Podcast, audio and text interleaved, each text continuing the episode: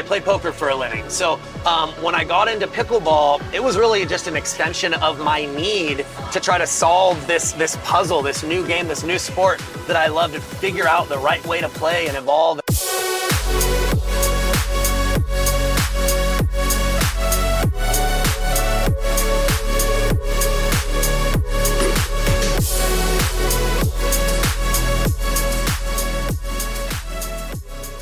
Welcome to the future of pickleball. This is the show where we talk to the movers and shakers.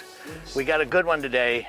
We got a guy that's a pro player, great coach, highly identified in the in the touring coaching center, and uh, now he's entered into the broadcast stage. I'd like to welcome Kyle McKenzie. Welcome, Kyle. Well, thank you, Paul, for having me. Oh, I'm, I'm so excited to have you. It's been fun to see your path and your track as you've gone through this thing.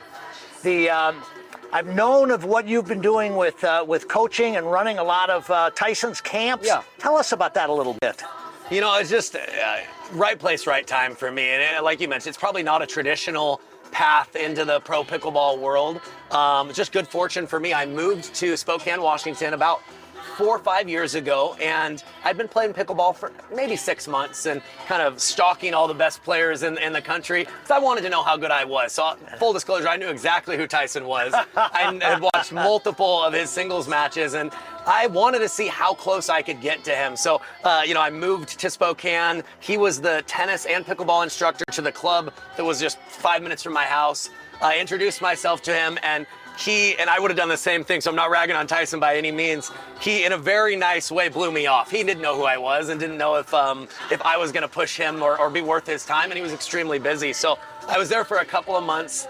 And I think the word got out that I had a little bit of game. And so finally we got out there and we played and, and he beat me and it was somewhat decisive, but it was clearly close enough or at a high enough level where he saw my potential as a player. And so we started becoming training partners. I was eager, you know, I caught the bug, pickleball bug full Yeah. on. So uh, I was playing a lot. And then as we developed more of a, a friendship and a mutual respect, I think um, I just kind of fell into the coaching path uh, with some good opportunities from him. Now, had you done any coaching prior to that? You know what's really weird is I played Division One college tennis, but I was a walk-on, which is a way of saying I had an ugly tennis game, but I just made it work. Um, but I was self-taught. I picked up tennis at the age of 16, which is very late for tennis. So to be even able to play Division One tennis, I felt like was a real accomplishment for me. But I never really taught tennis. I was very nervous because I taught myself tennis to teach someone else. I didn't know if I would be teaching them something that was a little bit off, right? So I didn't do a lot of teaching tennis, but I have a very analytical mind, and in my sure early do. 20s, I played poker for a living. So um, when I got into pickleball, it was really just an extension of my need to try to solve this this puzzle, this new game, this new sport that I love to figure out the right way to play and evolve. And and I started with a lot of confidence in giving people good tactical advice. But with more and more coaching experience, I really started to develop an eye for technique, and I'll have to give Uh, Tyson a lot of credit for that. He did teach tennis for a long time, so I think that coming into teaching, he had much more of an eye for the technical side than I did, and I learned a lot from him and kind of developed my own lens for it, you know, as the years went on. This is, uh, you're being very complimentary. I've been around sports my entire life.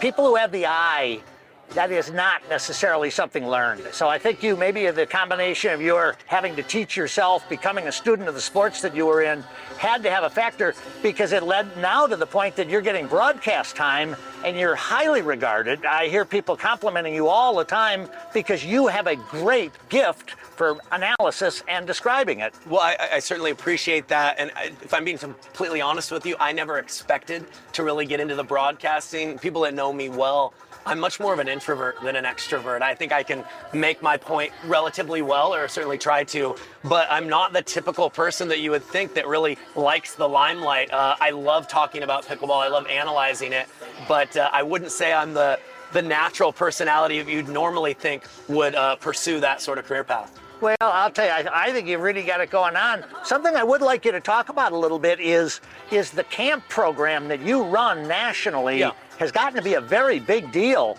Um, tell our viewers about a little bit about what you're doing and, and frankly where they could find out more about getting involved with you guys. Yeah, absolutely. So both Tyson and myself, um, we started out uh, teaching for Level Up Pickleball Camp. So it really helped us kind of get a sense of the camp structure and the flow Um, but when he broke off and wanted to start his own camp company, um, I was pretty eager to, to follow and join him. I think the big difference for me and what we were able to come up with together is pickleball's changed so much in the last few years, and so we've really embraced a more modern curriculum that I think that other other camps have, and and we're willing to make changes and continue to adapt our curriculum as the game changes. So to have the autonomy, to have the freedom to do that, has really been a breath of fresh air, and I think so far um, reviews for our camps have been overwhelmingly pretty positive.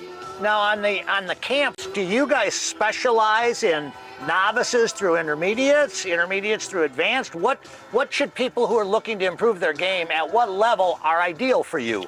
Yeah, so I mean, we really cater our message a little bit compared to the level that's in front of us. So our camps right now, you have the option of signing up as either a 3.0, 3.5 level or a 4.0 plus level. And we do our best to differentiate um, and segregate the people best they can by levels. Uh, so we have different forms and ways of doing that.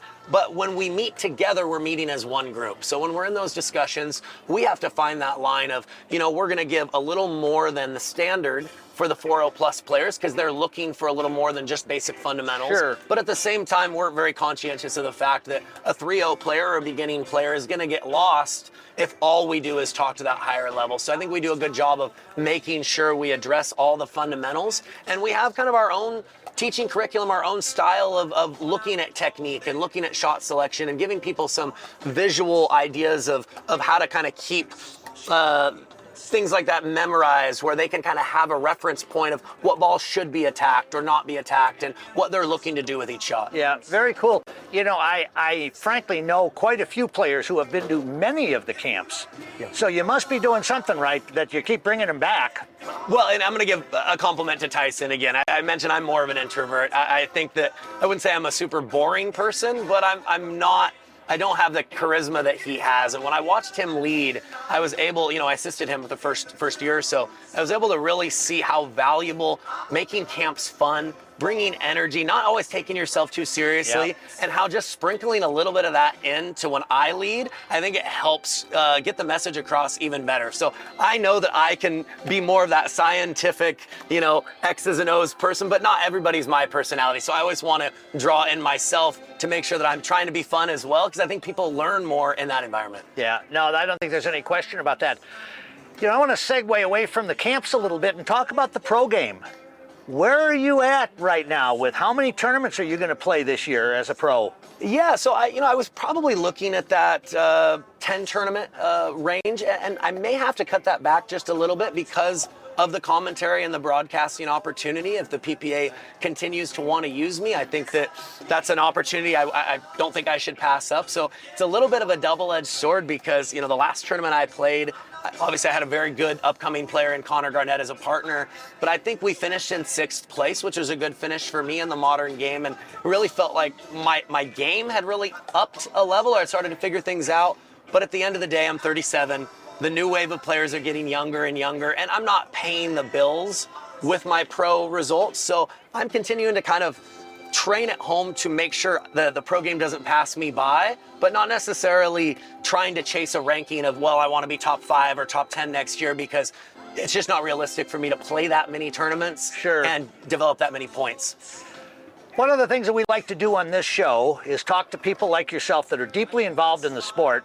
We try and explore where's the sport going. Yeah. I want to ask you, what do you see, whether it's on the coaching side or the camp side or the program? Do you see anything in the next two to three years that you think our viewers might be interested in a forecast on? Yeah, absolutely. I think that you know there's there's a growing voice out there, and you know I can't fully relate just because I'm a sponsored player, but my wife is not, and she plays a lot of tournaments, and the expense of the travel and the tournaments, it's a great experience, but when you've done it a lot, it really starts, you know, you feel it in your pocketbook a little bit. So I really think that league play is going to start being a bigger thing. I think DUPR's done a lot of good things with allowing people to even put their their rec games uh, into Duper, so it feels like it has more importance, which it does. And I think that that's going to limit people's need to travel you know, depending on where you live, of course, in order to play against new players. And I think that's what people crave. It's, it's great to play against your your foursome that you have at home. Sure, of course. You want to find people that are a comparable level